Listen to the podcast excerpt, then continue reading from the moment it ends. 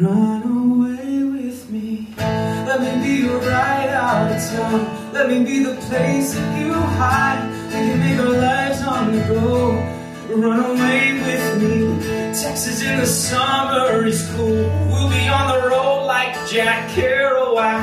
Looking back, getting ready,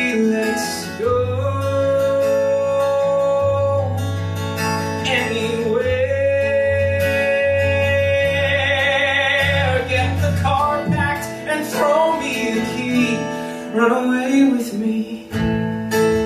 Hello and welcome to Broadway Radio's This Week on Broadway for Sunday, March 28th, 2021. My name is James Marino, and in the broadcast today we have Peter Filichia and Michael Portantiere. Peter is a playwright, journalist, and historian with a number of books. His columns appear at Encore Magazine, Masterworks Broadway, Broadway Select, and many other places. Good morning, Peter. Good morning. Good morning.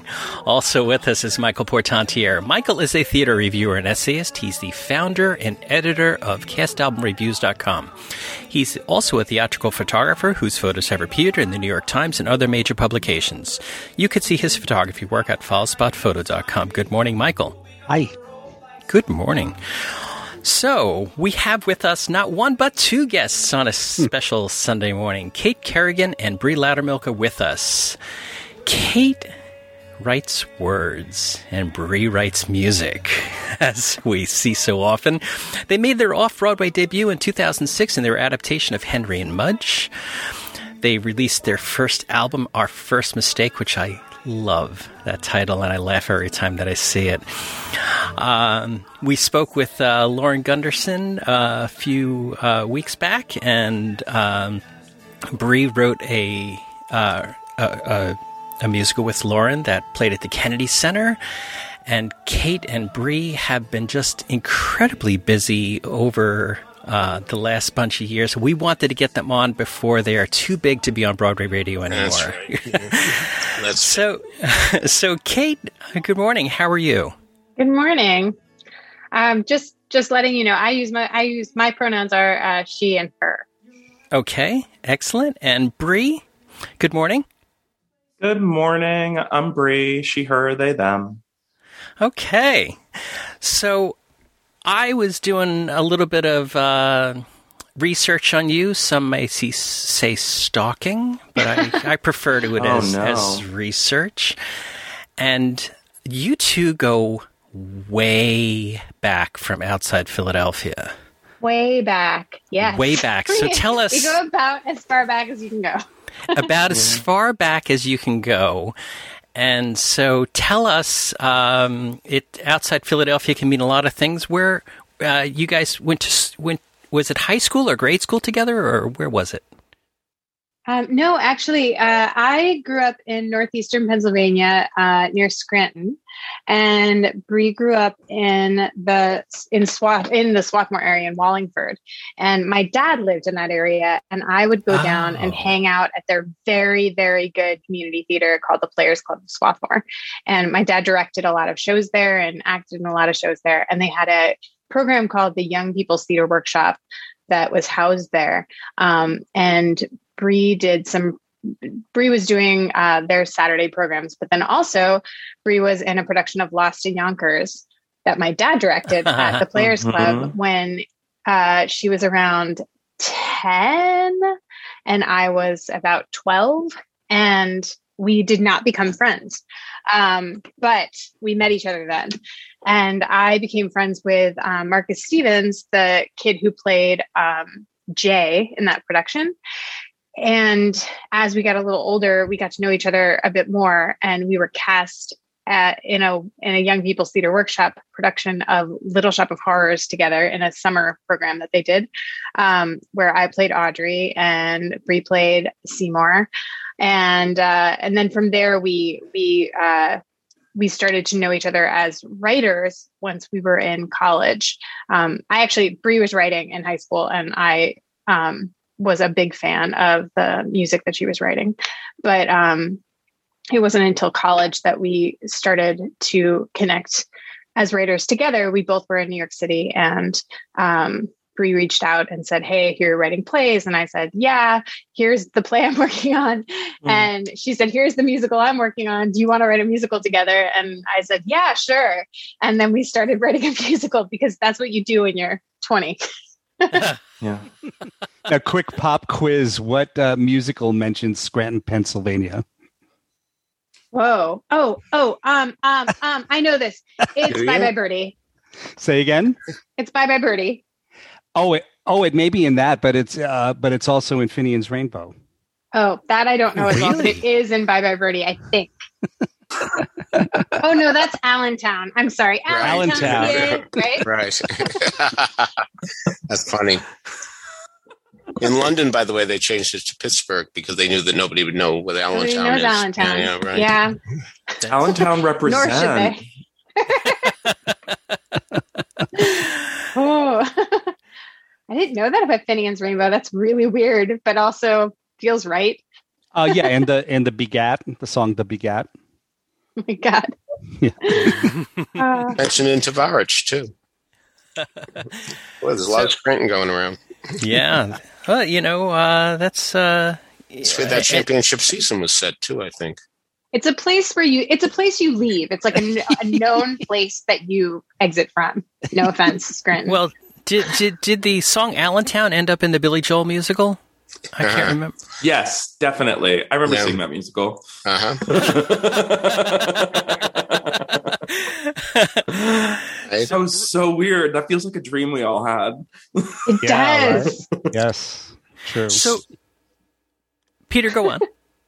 no, no, no. I wasn't. Go ahead. Oh, I thought you said. So, uh, Bree, uh, I, I, wanted to ask about your circuitous route in in uh, in college.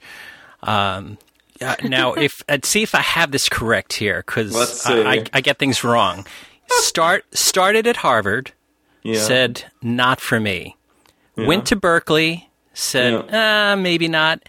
Ended up at NYU. Yeah, that was all in about a year. wow. wow. Wow, that's great. And so, and as you ended up at NYU, you were like, "Hey, you know, I'm downtown and Kait's uptown, uh, up at Barnard, uh, right, Kait? You were up yep. at Barnard." Okay, right. and uh, and that's when this whole uh, swapping of the musical and the play happened, and you two got together to write "The Woman Upstairs."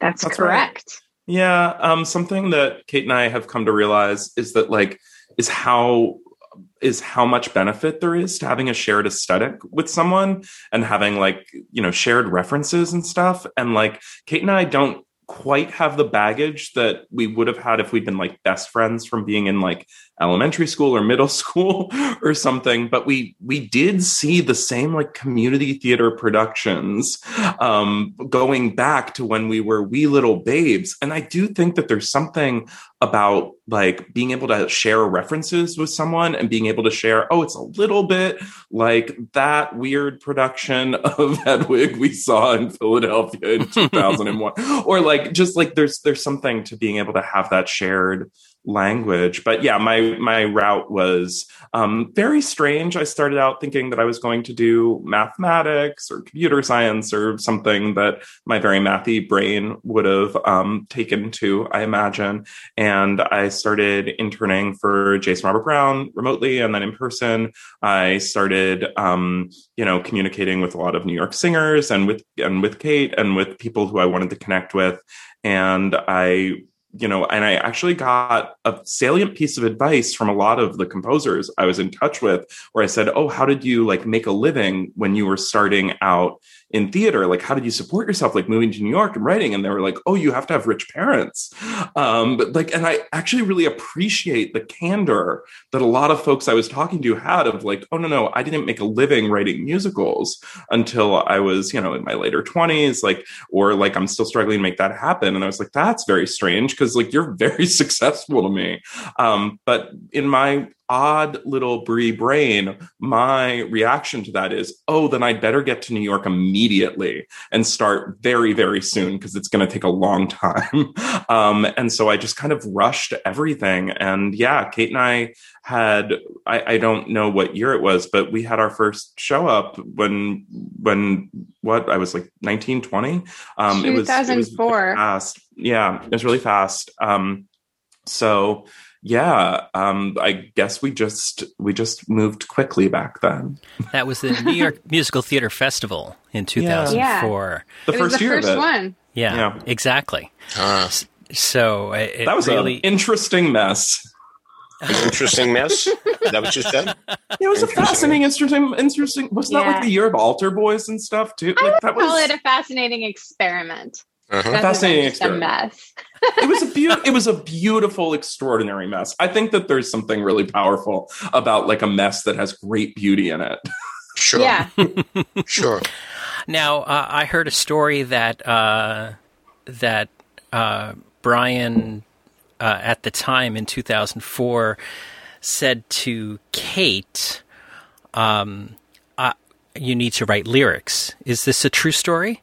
Yeah, uh, yeah, Bree was is definitely the reason I am a lyricist, um, and mm-hmm. it came from I started out writing. Um, I started out writing fiction, and I wrote my first play this summer before my senior year of college, and that happened to be the same summer that Bree reached out to me, and I I was I, I had started directing prior to that, and I ended up devising a piece. I didn't know the terminology for it, but I devised a piece with a group of amazing, amazing uh, women uh, writer actors, and that experience was awesome, and it changed me. And then. Um, and then from there, I decided that I loved that writing process so much that I wanted to try to write a play. And um, and it wasn't until we were about halfway through working on The Woman Upstairs that Bree started really pushing me to um, look at writing lyrics because I have a background in writing fiction and writing poetry, and I am I'm a words person. um, mm. And but I also have a back. I also played the violin for 15 years, so I have a background in music, and she just started sort of training me on her own. And then she encouraged me to go to the BMI um, musical theater workshop, which she had just, she had, she was a year ahead of me in. And uh, she she been like helped me do my application and like pushed me through the process because I don't know if I would have done it on my own because I didn't feel like that was what I was. Um, and then I got in there and I I was a little bit of a mess. I didn't really know how to write a song at all, but um, but I got through it and I got to the other side and over time I've figured it out and um, I I've become I think a I think I've become a good songwriter now. Like I understand song structure in a way that I didn't initially. Um, but it ended up being, it, it's one of my favorite things to do. Um, and it really does, it feels like I trained for it my entire life without realizing that I was doing that. Um, the fact that I spent all those years learning to how how how you breathe with your bow, how you play the violin, um, and it's so similar to the way that um, the musicality of the voice works. Um, so I, it's it's really thrilling to use all of that training. Um, but yeah, I w- I don't know if I would have it would have ever occurred to me to go anywhere near it if um, if Bree hadn't really pushed me. Now, um, I'm always curious about uh, names, and um, for those who don't know Ms. Kerrigan, um, Kiss, Kait is not spelled like Kiss Me Kate, so it's K A I T. Is this the actual birth name or something you've adopted? It's something I adopted when I was 14 years old. I was my my uh, given name is Kathleen, mm-hmm. and you know, there's those moments in your life where you need to transform yourself and you need mm-hmm. to sort of define who you are a bit more concretely, sure. and sure. you come to know yourself in a different way. Mm-hmm. Um, I was my mom and I moved to New York City when I was a freshman in high school, and um, I learned a lot about myself in the years, the couple years right before that, and sort of went through a bit of a transformation. And I wanted people to stop calling me Katie, which everyone had always called me. Uh-huh. Um, oh my gosh, my I mom, didn't know that. Yeah, they Katie. They did. Yeah, everyone did. That's what um, this including like everyone you knew. You met me as Katie, I'm sure. oh Um, gosh, no yeah. way! Oh my gosh, I have And- that totally blotted out. and my mom, my mom, who is amazing in that way, she she looked at me and she saw a problem. She was like, "Well, let's find a solution." And she was reading, I think she was reading some book about Hemingway at the time. And Hemingway had a wife. One of his wives um, was named Kate C A I T, which I had never seen before, but I I now assume came from Caitlin. But um, she was like, "Well, why don't you just spell it K A I T and no one will call you Katie anymore?" And I was like, "Oh, oh." can I do that? I can do that. Yeah. Okay. Mhm. I'll do that. And so as, as a 15 year old moving to a new place, I changed my name to Kait, K-A-I-T. Um, and it was really scary for me to do. And then, um, and then we moved back to Scranton, Pennsylvania. Uh, it's Kingston, Pennsylvania. Uh, we moved back there when I was a junior in high school. And that was terrifying going back to the place where, you know, you were one thing and then you feel like you're this different Mm. transformed thing. Um, Mm. but it was okay. Um, and I think that that really shaped me that you know definition of who you are and making sure that you um, are sort of stating yourself Well, wait. Um, now here you are. You're moving to New York. Um, are you excited about it? And on the other hand, when you had to move back, were you disappointed that you were moving back? What were your emotions there? oh um i was really excited to move to new york when i was 15 i was really excited to get out of uh, my Mhm. situation in middle school which was a combination of family stuff and social stuff that was just really Sure. rough it's hard to be 14 and a girl it's really It's- hard yeah, yeah. um, but I, I had some pretty extreme situations going on in our family life. Um, so I was really, really thrilled to have a fresh start, and um, and actually that that summer was um, the summer before I went to New York was the summer I became friends with all of the the kids that um, that Bree had sort of grown up with at Young People's Theater Workshop, but then also Upper Darby Summer Stage. I spent the summer at my dad's house, and um, and that was also completely transformative for me. Um, and I, it was the first time I'd ever like spent real time with theater people, and uh, we didn't really we didn't have anything that uh, that solid where I grew up. So having that community really changed me, and um, I think it made it okay coming back to Kingston, which it really did scare me, but um, but I refound some friendships that I'd had since I was little that are remain some of my greatest friendships uh, when I went back to Kingston, and um, I think it was important for us to sort of return and be who we were, my mom and me, um, who were no longer the people that we were when we left. Um, and that I think that full circle kind of helped me. But I, you know, it did lead to me going back to New York City after high school. During these high school years, when you were in New York, did you avail yourself of Broadway? Did you go to shows? Oh yeah, I went to tons of shows. Uh huh. Um, and I, I like, I sort of tried to become an actor, but I didn't know what I was doing at all. I was at the professional children's school as a violinist, and I was doing, um, a, I was doing like, you know, an eight-hour day on Saturdays doing violin and singing, and I was doing uh, several hours a day um, every week for um, for violin lessons and singing lessons. So I was very serious about both of those things. And it was sort of this um, like the dials were switching where I was becoming more and more serious about acting and singing and less and less serious about violin that year. Um, but I had a I had a great teacher that year, so I I tried. um, but but yeah, I did a production. I, I played Juliet and Romeo and Juliet at the professional children's school when I was 15 um and i i i wanted to go in that direction but i, I was really it was before the internet was really happening. So it was really hard to find out how things happened as an outsider and i was definitely an outsider. Yeah, but Hmm. how bad could you have been if they made you Juliet? i think i had some talent i just didn't have any access. I didn't have an agent i didn't have i didn't know how to get an agent i didn't know how you got an audition. I was it was really you know like i would read backstage and i was confused by it Uh huh. um, i didn't i didn't really start to understand any of it until i was actually out of college So, if you were a teenager now today, mm. 2021, would you be a TikTok star? Me? No. Yeah. no. No, I don't think so. I I didn't have the thing I liked about acting was entering other people's worlds. It wasn't about, it was never about me, which is, I think, what, what made me a good writer and not a very good, ultimately not a great actor.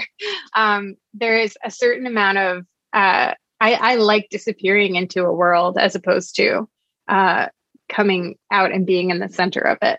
Um, so I think I think if I if if I were a teenager right now, I think it's possible that I would be. I think I'd probably be writing fanfic um, and I ah. think I would be writing. I might. I might. I think I. The, I. I do think I, it's possible I could become one of those internet um, uh, poets. There's oh. a, like mm-hmm. Cleo Wade, and there's a few other ones that I follow. Sure. That what's it, Rupi? Con, I don't know what her name is, but um, there's there's a couple people who I I look at what they're doing, and I'm like, oh yeah, I I totally could have gone down that route and like you know made really pretty handwriting and made sure that and, and wrote these like little couplets um, and really focused on that. I could I could see me doing that, but I was I was way I was way more literary. All right, but uh, the unauthorized autobiography of Samantha Brown, which I saw somewhere in the seventies. Um, I don't mean the the decade. I mean um, um, in in some theater space. I think it was in the uh, West seventies. But that's that was about teenager, right? So um, you dealt with that um, part of uh, one's existence, teenage years, wasn't it? Well, yeah. so a no. bit of a surprise on that front. So actually, yeah. um, when I was when I was writing my story for the first time when I was 16, 17, I was trying to figure out who I was and dealing with some trauma in my life and trying to figure out what to do with my very beautiful, messy, um, neurodivergent brain, and um, that was very good at math and, and very odd at some other things, and not very good at the music weirdly that I loved so much. But I um, I got into Harvard um, and also Brown early, despite not really having any intention of getting into places like that. I really wanted to go to University of Michigan for music, which also had like a great theater program and stuff. And sure. um, the person who ran the the Michigan um, music school must have like gone out of their way. I actually even knew him to gone out of their way to reject me.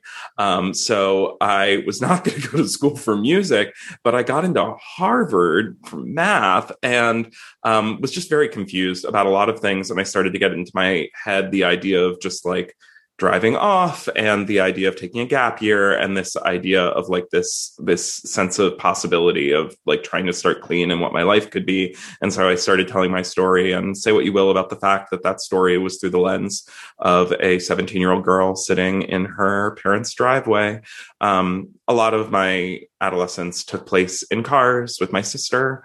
Um, like we would turn to each other and we would say, let's go. And we would just take off driving and we would just go anywhere. And we, um, without knowing where we were headed. And there was something about that that um, was and has been like kind of a driving um, focus for me. But as I started to tell my story with my best friend um, now and then, um, same Zach Altman, um, I enlisted him because I've always just been like enlisting people around me that I look at and I'm like, you're a brilliant human. Um, and it's not enough for you to make art on your own. You have to make it with me because I want to um, get closer to your brain. and I just do that to people. I do. And Kait's right. Like I just grab people and I'm like, you have to make things with me. And so that's what I did with Zach. And then at a certain point, it was like sort of clear that Zach, who's an extraordinary performer and professional opera singer, um, was um, was someone who needed some additional support on the story, and I certainly did. And Kait came on, um, and Zach left, and this and the show, you know, has gone in an enormous number of directions and very much like grown with Kait and I, and was able to through the horrible, messy, wonderful, beautiful, long development process of what it takes to become a Broadway, off Broadway, or whatever musical. Um, you know it, it, grew and changed along the way and i did too but the i think people often assume that the initial gestation of that piece came from kait and rightly so it's an it's an obvious assumption um, but actually um, actually that was that was little bree um, and and that show started out you're right peter uh, the first time we did something with that we had the unbelievable cast uh, led by Celia Keenan Bolger and Kate and uh, Sarah Chase and Michael Arden were our three young leads. Um, and it was at the McCore, which was this like basement in the in the seventies. And then um, and then it changed and evolved and ended up at Goodspeed. And uh, then we lost our commercial producers because of I don't know what, and uh, and then eventually we um, we remounted it and changed it drastically um, because we had changed uh, so much as people, um, and we we changed its name to the Mad Ones, mm-hmm. and it was off Broadway in 2017. Um, and we have now have a cast album, a studio cast album that's really cool. It's really beautiful. I can I think I'm allowed to say that because I did very little to make it that beautiful. Mm-hmm. Um, and there's it's it's really awesome and that has had millions of listens on spotify which is really amazing to have a piece that took that long to get where it's gotten still be sort of its like own little engine that could but to have this really amazing um, relationship with its fans all right the show you're doing with um, lauren gunderson can you talk about that justice oh yeah we could i guess so oh my gosh, how do you know about that? we uh, we did another show with Lauren Gunderson, the the three of us, um, called Earthrise. That uh, that is a kids sh- show um, for the Kennedy Center last last summer, mm-hmm. and we also did an additional show with her um, called Rosie Revere Engineer and Friends uh, for Theater Works the year before. So we've we've now done a couple musicals with her um, as a a trio. And we've had such a good time working with her. We're really it's a we're a great little band of people. We have a we we she she's not precious and smart. And rewrites like crazy and i love that about her. She's so much fun to work with. Um, but yeah we're working on this musical called justice that's um, going to be at the arizona theater company. And um, we are we're in the early stages on it. Um, but it sort of was born of the pandemic and of the constraints of that, of trying to do something with a very small cast. And uh, now it looks like we are going to be able to do it in person, but it will still be in that first season of in person. So it's it's small cast. I think will be a benefit because we're still going to all be figuring out how do we do things together and keep everyone safe. Is the Arizona Theater Company Michael Barnard? No. No. Okay. No, right. it's Sean Daniels. All right. mm-hmm. And uh, Justice is Justice is uh, just three characters, right? And yeah. So, uh, and and what it, did it get? Did I uh, misunderstand this? I thought that it was set to go in 2020 and got derailed by the pandemic, or was that not correct? it was created to be done in the pandemic. We were going to do it. So, one of the things I love about writing with Lauren Gunderson is how quickly we all work together. Mm-hmm. Um, so, each project that we've done, we've written in less than a year um, which is unheard of in musicals. And um, sometimes in a few weeks, like for some reason, the, the, the team of Gunderson, Lowdermilk, and Kerrigan, um, apart from having three sets of like incredible glasses, like when you see the three of us together, it's kind of hilarious. Um, apart from that, like we've somehow ended up in this situation where it's like, um, we have this slot and we have to open in two months, and like, can we make this happen? Um, I was about so, to say yeah. it was Lauren's doing because yeah. it does seem like the Lauren Gunderson way that like people are like, Lauren, you can make this happen, right? But that the actual, the first one that the three of us did together was us. Um, it was the same situation where they were like, you can do this thing that's impossible right now, right? And we were like, yeah, sure, we'll bring Lauren in and we'll do it. Um, so yeah, that's so the they, trick to anyone out there who's trying to do the impossible. Just you need Lauren Gunderson. She really does do the impossible. um, but we we basically Sean Daniels wanted to do a musical in actually, I think he wanted to do a play. and Lauren said this about um, about Ruth Bader Ginsburg and Sandra Day O'Connor. First, it was just Sandra Day O'Connor. He wanted to do a Sandra Day O'Connor play, and she was like, "Well, I want to do a Lauren. I want to do a uh, Ruth Bader Ginsburg, Sandra Day O'Connor musical." and because you don't say no to Lauren, you say yes to Lauren. He mm. said, "Okay," and she said, "I'm bringing Kait and Bree," and uh, and then the three of us started working on it, and we've written a bunch of the songs.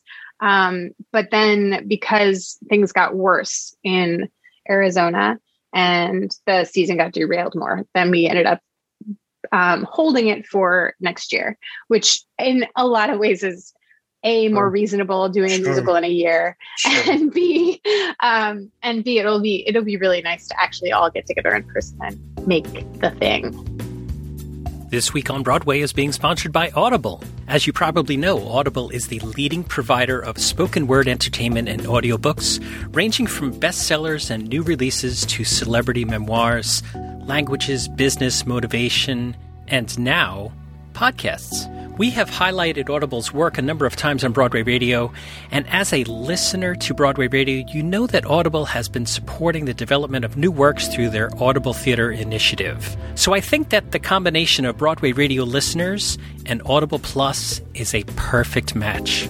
With Audible Plus, you get full access to the Plus catalog, which is filled with thousands and thousands of select originals audiobooks, and podcasts, including ad free versions of popular shows, as well as exclusive series.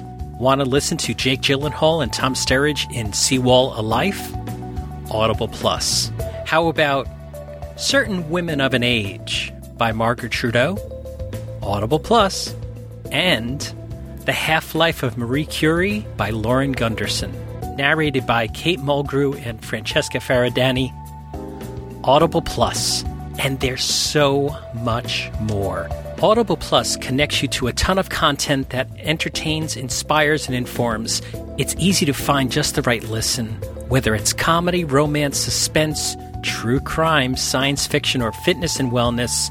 You can even squeeze in a workout or guided meditation without having to go to the gym or a class. Visit audible.com slash Broadway Radio or text Broadway Radio all one word lowercase, to 500 500 to start your free 30 day trial. We'd like to thank Audible for sponsoring Broadway Radio. Could I uh, go back to Bree? And at age 19, you had now been Harvard, Berkeley, now NYU, and you decided uh, to throw your hat in the ring at BMI. So how how did you hear about BMI? How did you what was your audition or your interview to get into BMI and how did that all go for you?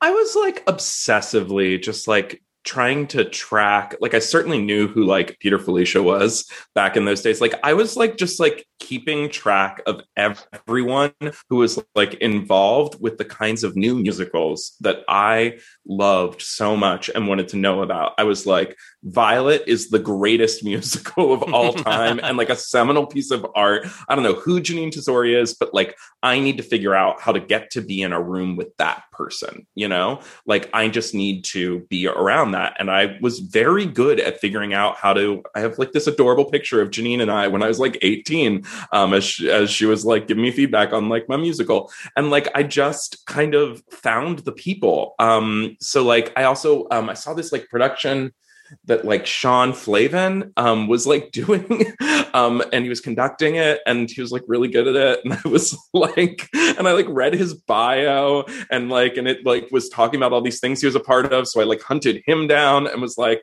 can like I buy you coffee? Can like you, um, can you? Like- and now Sean is like uh, a very, very influential, important person in the yeah. world of Broadway, you know? Yeah. Right. And so this is why I say this in terms of like, you know, at the time, Sean was a music director. Yeah. And like Jeanine had written Violet. And like, trust, like Violet is amazing, but it, you know, it's also like a small piece of what her, her extraordinary body of work has become. Mm-hmm. Um, and I just had this like, this gravity force that just drew me towards a certain sort of human where I, I just asked. And I mean, if you start asking questions, you're going to like, you're going to have hear the words, the BMI workshop. You are, you're mm-hmm. going to hear about that. And, um, and the fact that the BMI workshop is free is like mm-hmm. an incredible thing. I mean, you just don't see professional training programs of any sort that are free and certainly not on that scale. I mean, I like you just you, it's just unheard of. Um so yeah, I there was it was also something that I think was something I could hold on to as I was like taking this step of of moving to New York and trying to start this life of going like, okay, I have an email address for this person. Like this person said I could do their copy work and like I can apply to the BMI workshop. And like there were these like little things that could make me go, okay, like this can sort of be the semblance of something that I stitched together. So it's uh, it, you're 19 years old in the BMI workshop, year one uh, who uh, who were your partners in year one, and what kind of uh, did you have any uh, a, a, genesis of a new work that uh, that has has grown out of out of uh, the BMI workshop for you? No, I cratered immediately in the BMI workshop. Mm-hmm. Um, like I would say the like there were people there who I gravitated towards and who like you know I remember seeing like all the early sketches from like Tom Kitt of Feeling Electric which became Next to Normal. And like there was something really thrilling about the work um, he was also doing with like Amanda Green. And obviously like the, the, there were people around and um and Peter um, the, the, there were there were folks around who were doing things with pop styles um, in BMI in the early 2000s that like really caught my ear and got my attention. Um, and I also really, really liked the instructors. Oh my goodness. Right. My year wasn't um, the um, Kait, there was like a, a change of leadership that happened around that time, right? Not for the not for the younger not sorry not for the first two year program. The first year program is pat cook and Rick Freyer, and i think they're still there and they're wonderful. They're incredible. Um, but then there was a huge change. There was a there was a lot of different kinds of people who were coming into the advanced workshop and the advanced workshop is a is kind of a different beast. It's not a training program anymore. Um, and that and so it has a different kind of vibe to it. Um, and some people thrive there and it's amazing for them. And other kinds of people or kinds of projects are not as well suited to that setup. Um, and we were not as well suited to being in that advanced workshop. But um, i have a lot of respect for it but it, it was not it was not our home. Um, but I, that I, first two year program is a wonderful program. And Rick Freyer is one of the only people who really talks about music that no, i've heard and inc- it's really it's cool. Incredible. It's an incredible program. I was spectacularly not a good fit for it, I would say. I just like in case you can't tell from my educational resume, I I just like there's something about me that just refuses to learn things until I'm ready to learn them. Um, and at the time, I just like really, really wanted to learn how freaking Violet was made. And I did not care to know how R&H musicals were made. I just didn't care to know. Like, like I, am now like someone who's much more of an omnivore when it comes to those things. Um, but like, I also remember taking like, I, t- I grew up near Swarthmore College, so I took like collegiate classes at the college when I was in high school. I took like music classes and stuff. And I remember just like studying like opera scores and being like, no. Why am i looking at these opera scores? I don't want to look at this.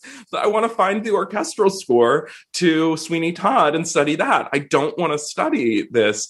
And you know it was only in like it was only in the past um like when i hit my 30s that i started to be like maybe I should look at some of these orchestral scores of Wagner because you know even though like anti-Semitic, like very very good writing, and so like I don't know, I just was on my own clock, and so like I was never good at assignments. My I, I've never written as bad material as what I wrote when I was in the BMI workshop. Just could not figure it out. Um, but but um, it was you know anytime you're putting a bunch of talented creative people in the same room together um, giving them a shared language and and creating a good space for feedback which they definitely do um, there there are beautiful things that come out of that. And definitely the exposure to a lot of different sorts of writers creating um, creating different kinds of new musicals during that period of time was like really lovely. And i feel grateful that because i moved to New York when I did that I got to be around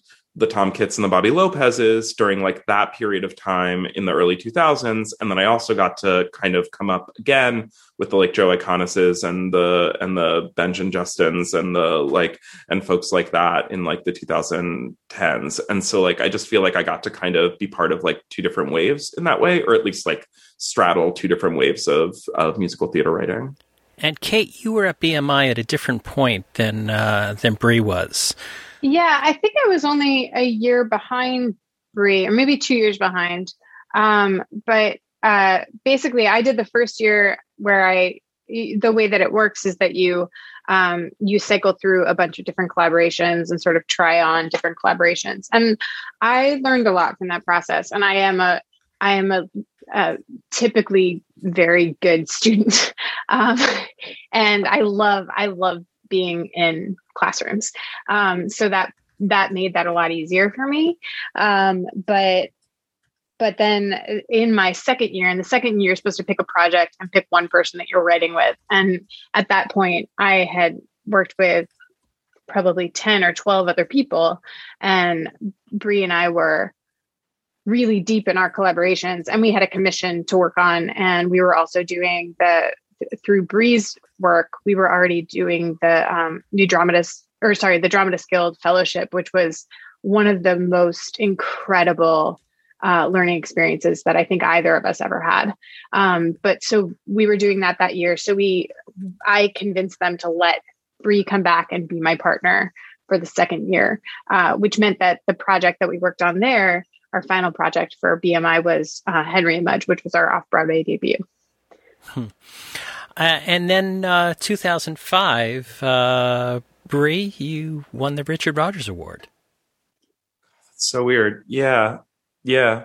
Um, when I met Stephen Sondheim, um, he literally told me I was misspelling my name. like, and the, and, you know, and it's ludicrous because, like, A, imagine having the gall to tell someone, no, no, that's not how you spell Loudermilk. And on the other hand, he was definitely right. Oh, oh, well, uh, let's hear about this. Yeah. Uh, how were you spelling it, and how did he feel it should have been spelled? Well, he, he so he said he said like it was the like first and like pretty much only thing he said to me, which was, "Oh, there should be an it should be a U and an umlaut." And do you have any idea why he reached this conclu- conclusion? There was a songwriter named John D. Loudermilk. Uh, do you know about him? Uh, yeah, and then there's also like a band called Loudermilk. Um, but and oh, and a small town mayor who I was fighting with at some point over the domain name, brianlowdermilk.com. Uh-huh. Uh, uh-huh, uh-huh. I won that battle and he lost re-election. I was, I was and am pretty good at the internet. Um, and, and I'm so sorry out there to Brian Loudermilk. Um, also I'm like done with the name Brian Lowdermilk, so you can have mm-hmm. it back. That's funny. Uh, that is funny. So you're no relation to that John D. Loudermilk who wrote a lot of pop songs in the 50s and 60s. No, no, but like Sondheim was actually right. Like it is like Germanic. Like it is. It, well, you were right. you were using the Americanized version of it. Yeah, that that, so. would, that you you didn't change. Someone else changed it, I guess. so 2005 you win the richard rodgers award in 2009 mm. kait wins the Kleban award for libretto, libretto writing. Uh, oh, you know, did, uh, how did how did you guys feel? Uh, was this uh, a good reinforcement for you? Uh, was there any time that you doubted whether you should continue moving forward because it's taking so long to get your projects uh, produced, or you know, how are you feeling about these things? The Richard Rodgers one was very weird for me because I won it for a musical that I started writing when I was actually even younger than that, when I was 15, um, with Marcus Stevens, who um, who Kait um, knew and who had kissed a little bit in like middle school. Sorry, it's, it's, too cute not to mention.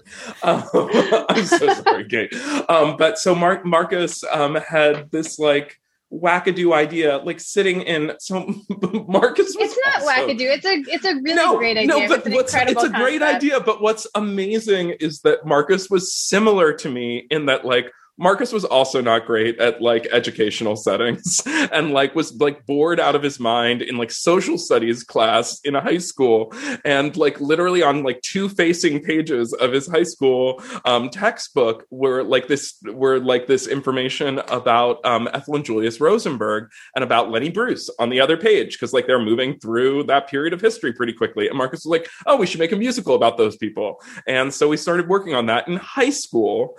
And then that that musical that we kind of hodgepodge together, if you were to please God, let no one find the score. If you're able to find the score, you're like, oh, it's literally just like fragments of like Kander and Ebb musicals and Sondheim musicals and like like and weirdly little bits of like Violet because you know um and, so, and like and just like you know full on lifting from other people like just being like oh what if this what if this because you have this beautiful sense about you when you're, you know, 15 years old of like, like I can just make anything. And so like, yeah, I would have been a TikTok person doing like really weird TikTok videos.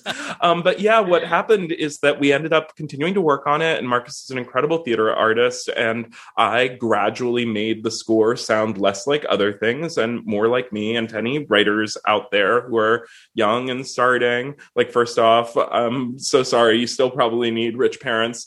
Um, and uh but you don't need them, we don't have have them. No, we don't. But like, boy, no, like, it doesn't hurt. It, it helps. does not hurt if you can have them.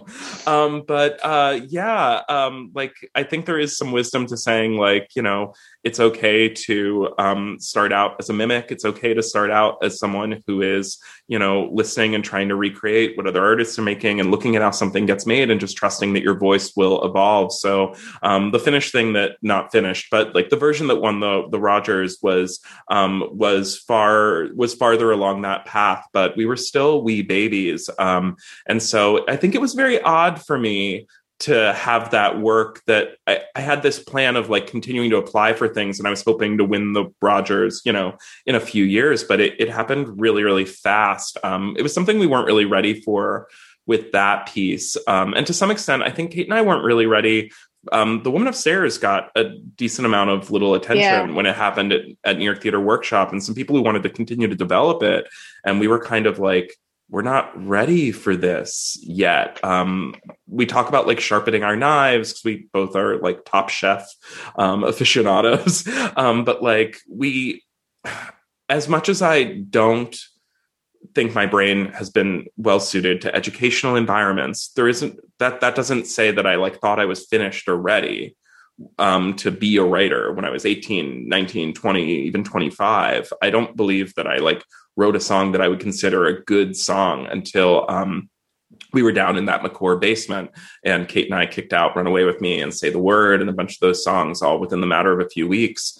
But I I did recognize this desire um, that Lin wrote about so beautifully in in Hamilton of like wanting to be in the room, of wanting to be around other makers and other people who were doing something that I couldn't do yet and that I wanted to do, and even better, that I wanted to do with them. Hmm. And so, Kait, uh, was the Kleban Award shocking for you as well? Yeah, it was incredibly shocking. It it came at a moment where uh, we were a little bit more. We were, I mean, it was 2009, so we were a little further along in our careers, um, and it, that made it, I think, a little bit more. Uh, it was it was just good, and it's also it's also a, a substantial amount of money. And I was at a moment in my where I was wondering whether or not I needed to get a day job, and I had managed to not have a day job. Um, I think since like 2006, but I had been working for um, I'd been sort of cobbling things together in a pretty major way. Um, and, you know, didn't have health insurance, things like that. Um, and I'm very lucky that I've always been very healthy, knock on wood. Um, so I've gotten away with things like that. But uh, I, I was definitely like hand, uh, I was, I was definitely just surviving and having a little bit of a nest egg and being able to um, have my own apartment for the first time and be alone, uh, which is something that I really I like being alone. I, I'm a little bit of an introvert, um, and so having that quiet space and being able to call myself a writer in a way that I don't think I gave myself um, the I didn't I don't think I let myself do that until I had that um, around that time. But I th- I was already sort of there. We were uh, we were out of town with um, what would become the Mad Ones, um, and we were lead, we hadn't done we hadn't done Goodspeed yet. We were at the Orange County Performing Arts Center doing a production uh, with uh, Patti Murin and Jenny Barber and Nick Blaemire, and it was really it was a really great experience. Um, and being out of town and doing that was really fun. And um, and Bree and I did a we did a trip up to LA and did a bunch of meetings with like DreamWorks and places like that right afterwards. So there was something, there was a little bit of a, I felt like it was sort of coalescing and it, it sort of made sense. Um, and it, it just gave me a great deal of relief because as Bree has mentioned, like the, the economics of being a theater artist are, especially a writer, um, are absolutely, they're pretty impossible.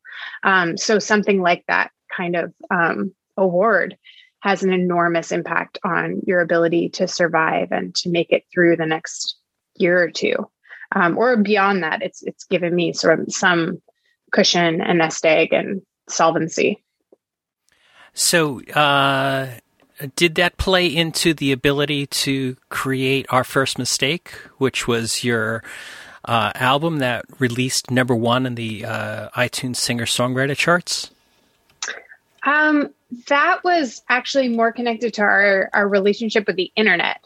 Um, mm-hmm. We I right love around, talking about it as a relationship, Kait. it, it is. it's a long term um, relationship. Yeah, we had this. We had this. We've had this long term fanship, fan fan relationship, um, and that relationship with our fans.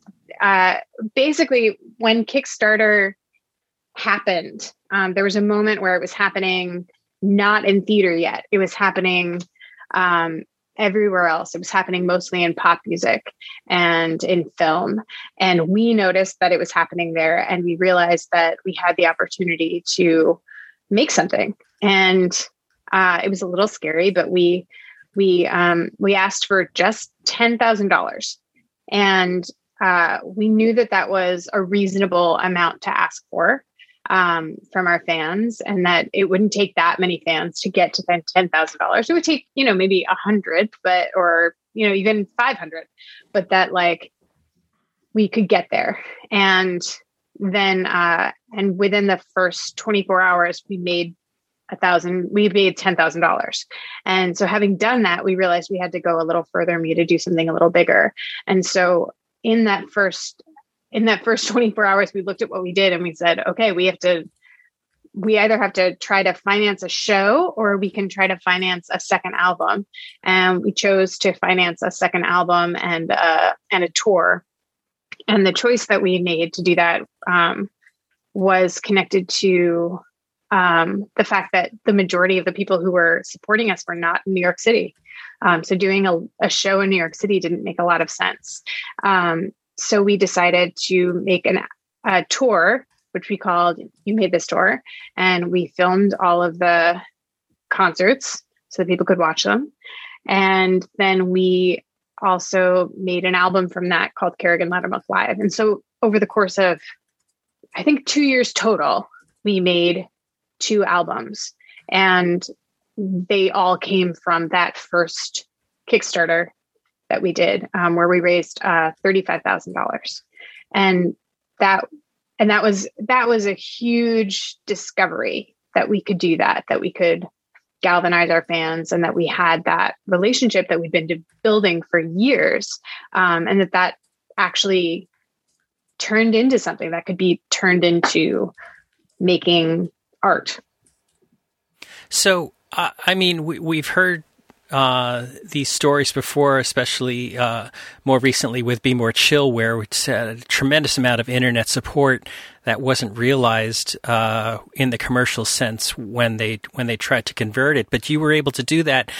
The uh, uh, you know, as of yesterday, you had 11,352,000 views on YouTube. 11,352,000 views on YouTube, just of a collection of hmm. videos mm. that you guys are in control of. That doesn't take into account all the other people who have put up videos of your stuff on YouTube as well. You mentioned before you had millions of streams on Spotify. Uh, and so you've you've been able to really harness uh, uh, technology to support your fans all over the world and stay in touch with them. Uh, how does this play into what you're going to do going forward? What an amazing question. I uh, I don't know. Yeah, I was with you up until that. I was with you up until that last like little clause there. Um, yeah, I feel like I know how to talk about what that relationship has been, but my gosh, like looking ahead, it, wow. Well, okay, Kait, think, tr- take a swing. I think that's something that might be worth mentioning is that um, we did we did a, a, little bit of an experiment. Everything we've done on the internet has been an experiment, um, and it's it's always these moments where we jump into a deep end and we say, well, what if we try this? And what will happen if we try this? Um, and so the things that we've done are include that Kickstarter campaign and um, this other like very small project that we did for a year called the freshman experiment that was in some ways I don't know a little bit of a disaster a, a beautiful mess but in other ways was this unbelievable incubator for ideas that the two of us have grown.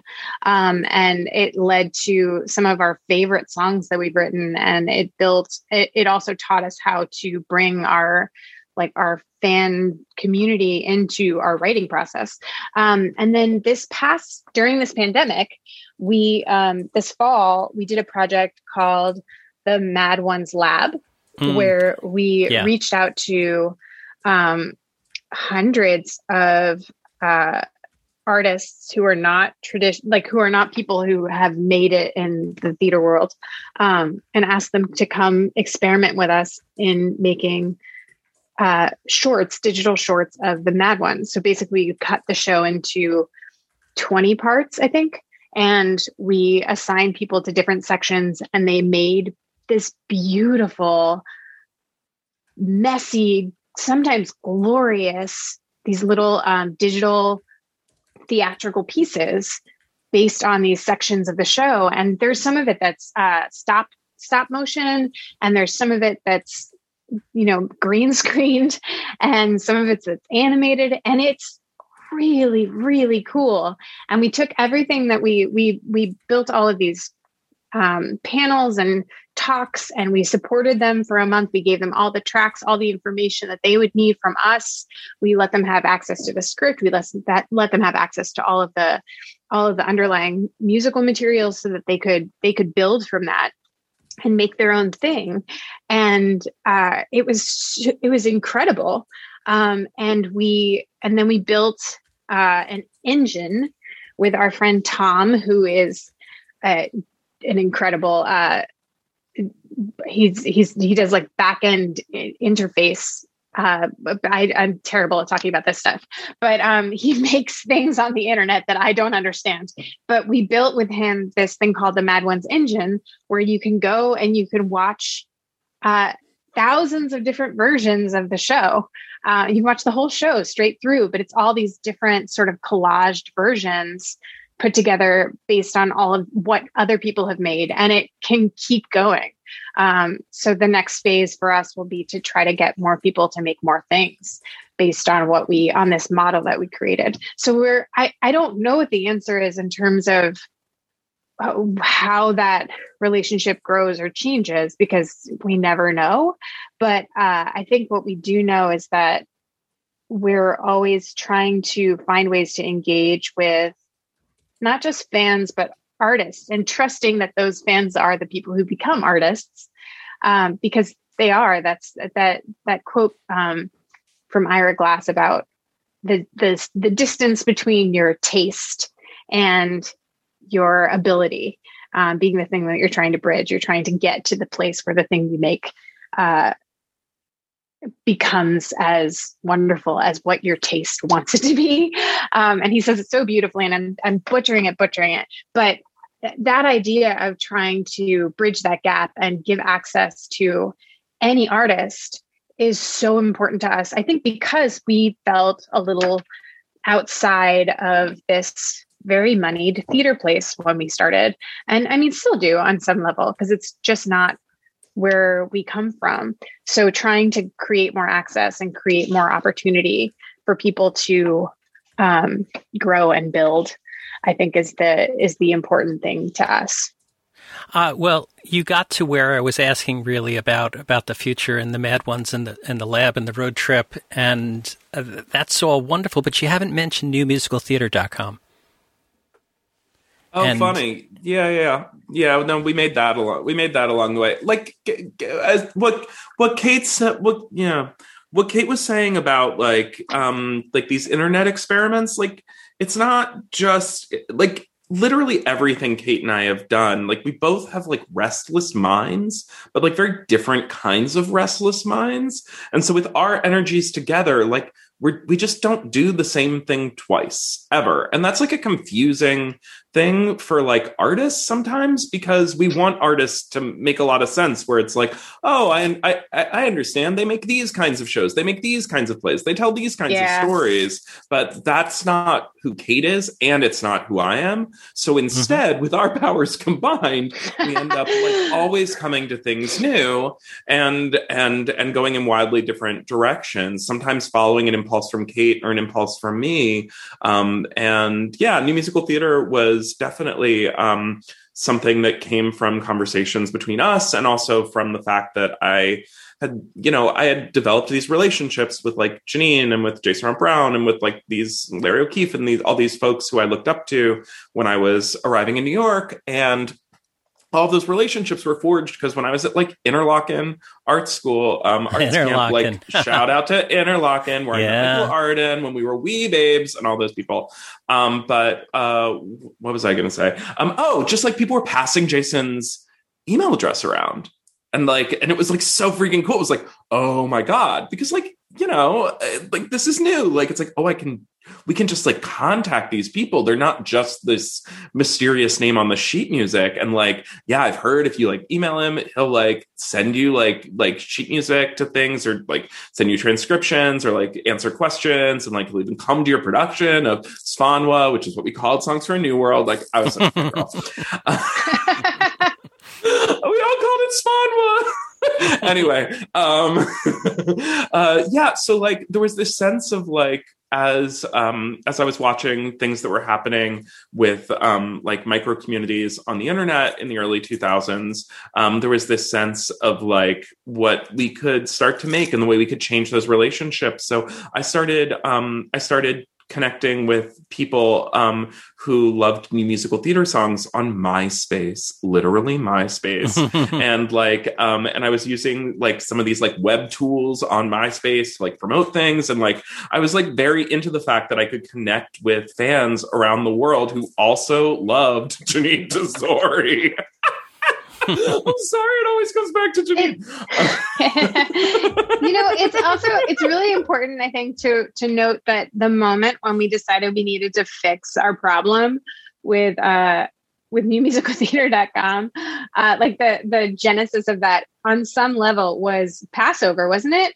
Um, oh was- yeah, so like this all evolved this relationship with our fans, where like I gradually just kept doing more and more things and doing more and more things and being like like how like I like I was mailing because like PDFs didn't like freaking exist at this time, so I was mailing like sheet music to anyone who wanted it because I just wanted my songs out there. So like I initially started like getting copies of Runaway with Me to people by literally like mailing from like my college dorm room. Like I was mailing copies of songs in in the in the with the post office. Weird, right? Um, but that gradually evolved to using PDFs and like I I I I knew how to do like some HTML and some CSS and some basic programming stuff. So I was able to like cobble together um, brianlowdermilk.com, which I, you know, swept out from under the nose of the the then mayor of um, some town in Iowa, and.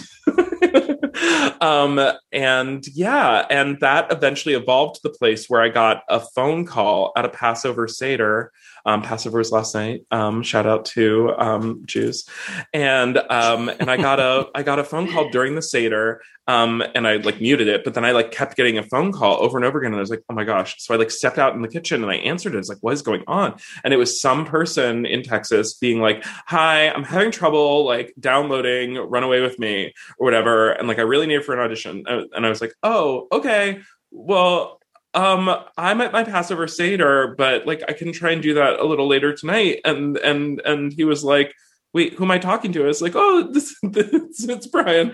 And um and uh and and and he was like so horrified right? He's like i assumed i was talking to like you know some kind of customer service person. Who do you think like what do you think is happening here? Like it's just me.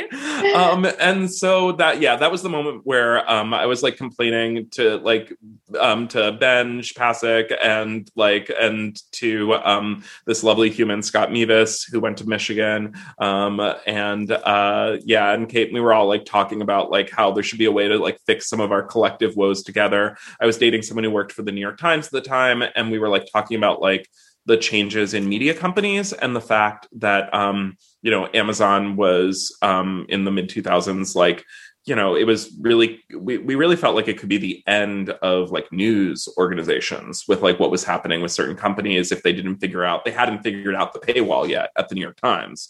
Um, and so like there was this like question of how you monetize com- content online and we had and we were talking about like inefficient economies and how if you don't fix an inefficient economy yourself someone will come in and they will fix it for you and you will probably not like how they fix it mm-hmm. napster yeah um yeah yes well. and or and or you know so spotify you know had major backing yeah. from record labels mm-hmm. hulu had major backing from companies what we've learned is that like you know, if you band together with fellow content creators and if you band together, you can create these companies rather than having, you know, Uber come in from the outside and fix your inefficient industry and just you know destroy the existing taxi industry right? Like you you can try and build and they had i think more success in like india with like fighting uber because they you know they they were able to keep it out and they were able to like make a partner with partnership with like grab and stuff like the like as time has gone on we found new ways but anyway at the time the thought i had was my goodness if all of the book publishers just got together and all major authors got together did not distribute digitally on Amazon. We were talking about how they actually could like hold on to control and we wouldn't see the closures of bookstores across America. Mm-hmm. And then we started to talk about um, this is with my like then then girlfriend like we were talking about like well could the same thing happen in like musical theater like it, is it small enough that we could get right. together and then we and then with Kait like we started talking like well, how many people are we talking about? Like, what would it take to kind of say, okay, this is like a lot of the audition songs you want? Um, and so we were like, well, I mean, we could start with just Benj and Justin and Joe, Iconis, and that would be a pretty good start. Um, and so we started right there, um, and we said, well, let's you know have the best royalty rate in the industry. Let's make all the things that it should be if we were like building this from the inside out. And um, you know, is it like you know, I don't think we think of like newmusicaltheater.com as being comparable to like Spotify, but you know, it's like it exists and like it it works and it's served a purpose and I think it still does in some ways. You know, Musicnotes is Musicnotes, which is like a huge thing and I'm glad that Musicnotes exists, but I don't know. We made like a little thing and we make little messy, also, awesome things. I don't know whether or not this, this is completely unfounded, but Musicnotes the the royalty rate on, at Musicnotes is is relatively good compared to royalty rates in general. For sure. And and i wonder i mean we existed when that happened Wow. I don't know whether or not that had any impact. I don't but know, but let's definitely take credit for that. Let's say that we did. But like, then how freaking think... weird. So then Sean Flahaven, who was like my diner buddy, where I was just like being like, oh my God, what was it like, you know, doing copy work for Stephen Sondheim. um, but then Sean goes on to be the head of like the largest music conglomerate in the world. And then there I am, like representing newmusicaltheater.com with Sean. And then Sean's looking at me like, what is going on here?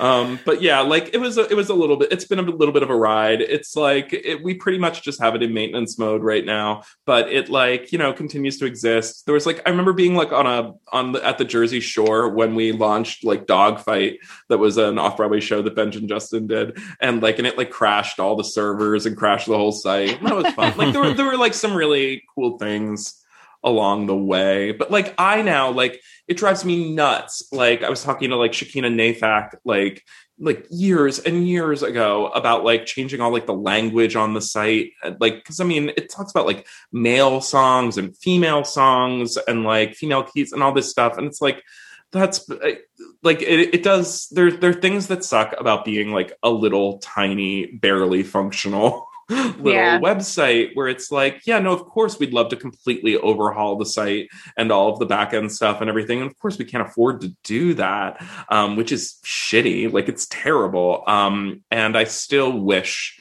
that there were things about like, I do wish that I could just like, as someone who I think is good at visualizing what should exist before it exists, I do wish that I could just say to people, here, make this um, and not have to actually make it myself. Um, especially as someone who doesn't have the money to do so. Um, but yeah, yeah, it um, comes back I'm, to that lack yeah. of trust trust fund again. Yeah. Again, to anyone out there thinking about whether you should or should not have a trust fund, definitely, I would say go get yourself a trust fund.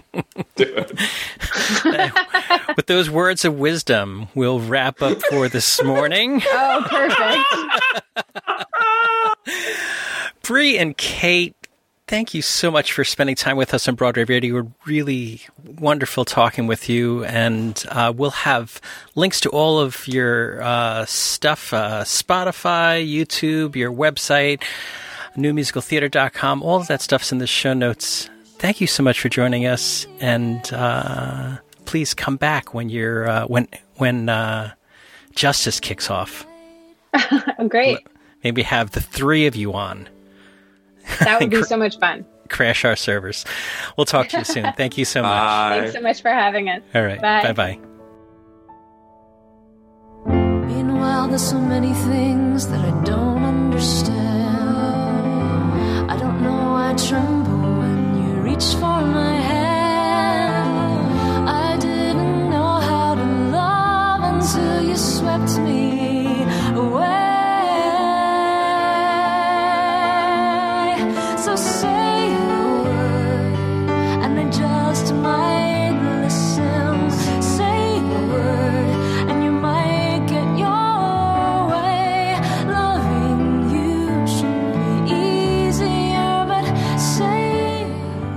Okay, so Peters, you have an answer to last week's trivia.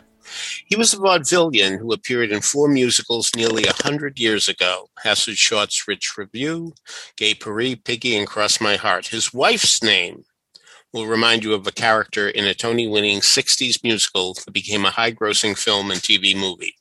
Well, Eddie Conrad was the vaudevillian I had in mind. His wife was named Birdie. Yes, Bertie Conrad. which I guess is the way Conrad Birdie heard his name called in roll calls in school or in the army. But this information came courtesy of Tripp Phillips, one of Broadway's most valuable production stage managers, who's writing a book on out of town closings and asked me to read it for feedback. While reading, I was stunned to see that there was a Birdie Conrad. so apparently was Tony Janicki who was the first to get it, followed by Josh Israel, Brigadude, Joanna Abizi, Ingrid Gammerman, Jack Leshner, and Sean Logan. This week's question. They've been good friends for 60 years or so, although they made their Broadway debuts before getting to really know the other. After appearing in three TV specials together, one opened in an off Broadway musical, and when the show moved to Broadway, was succeeded by the other one. Who are they? Okay. If you know the answer to that, email us at trivia at broadwayradio.com. We'll let you know if you're on the right track. So, Michael, what do we have in this week's musical moment?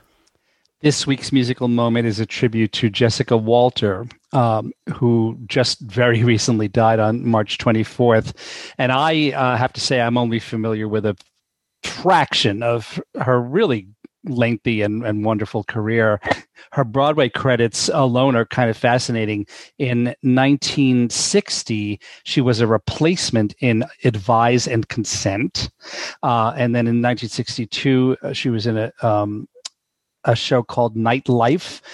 1963 photo finish and 1964 a severed head then she had uh, a very lengthy hiatus and was not back on Broadway until 1988 in Neil Simon's Rumors, uh, in which she appeared with her husband Ron Leibman. And um, first of all, I don't I don't know how many of you know Rumors. It it was certainly not the most successful of Simon's plays, but I thought it was beyond hilarious. And I thought so again when I saw it in a community theater production. Which it's had a million of. It is it's amazing to me how many productions that gets in community theater. I think you've mentioned that, and I'm not surprised because it's mm-hmm. hysterical, and also it's got a good. It's good as far as cast size and, yeah, and other things like that. Uh, so anyway, I'm so glad I saw that, and that was one of the only two times that I was lucky enough to see Jessica Walter on stage. The other time being her very small role of Evangeline Harcourt in the 2011 uh, Broadway revival of Anything Goes. But she had a decades long career in film and TV uh, and and theater outside of Broadway, countless, countless um, performances. Uh, and uh, our musical moment is from a 1968 TV production of Kiss Me Kate. Um, it's so interesting. Uh, Jessica Walter was so multi talented that she sang very, very well and yet didn't focus on a musical theater career uh, by any means. Uh, but in that production, she played Lois Lane. And um, I, I, James, I guess you're too young. Peter, did you see that production? Mm-mm. Uh, it seems from uh, the, the the cast album quote unquote, which of course really is a studio cast album, but uh, for that production was was put on CD not too many years ago, and I have it. And um, it seems like maybe they updated the action to the 60s because uh, if you hear the arrangement of always treating you in my, my fashion, fashion, yeah, yeah, you'll you'll know why I say that. Um, Indeed. Uh, I don't love the the arrangement, but I thought sure. it, it was interesting, and I and and it is a showcase for Jessica, so I thought we would include it. Also, uh, this is so fascinating to me. Listen to how um, now this is TV in the 1960s, in the late 60s. They still had to be careful um, with censorship, even with innuendos, uh, and even you know with just things that would we wouldn't even think twice about today. So listen when you when you hear this, listen to what they did. To, the original lyric was. Um, let, now let me make sure I get this right. There's an oil man known as Tex who is keen to give me checks and his checks, I fear, mean that sex is here to stay. Listen to what they did to that line in this in this recording, and it's really interesting. But also enjoy it for the really wonderful performance and, and excellent, excellent singing voice of the late Jessica Walter. That's wonderful. Okay, so uh, just let everybody know that next week we have Marsha Milgrom Dodge coming on to mm. talk with us. So uh, check that out. Come join us and listen to us live if you would like. Uh, and so, on behalf of Michael Portantiere and Peter Filichia, this is James Marino saying thanks so much for listening to Broadway Radio's This Week on Broadway. Bye-bye. Bye. Bye. I'm just mad for you, and I'll always be. But naturally, if a custom tailored vet asks me out for something wet, when the vet begins to pet, I cry hooray! But I'm always true to you, darling, in my fashion. Yes, I'm always true to you, darling, in my way. I've been asked to have a meal by a big tycoon in steel. If the meal includes a deal, accept I may. But I'm always true to you, darling, in my fashion. Yes, I'm always true to you, darling, in my way. There's a madman known as Mac who is planning to attack. If his mad attack means a Cadillac, okay.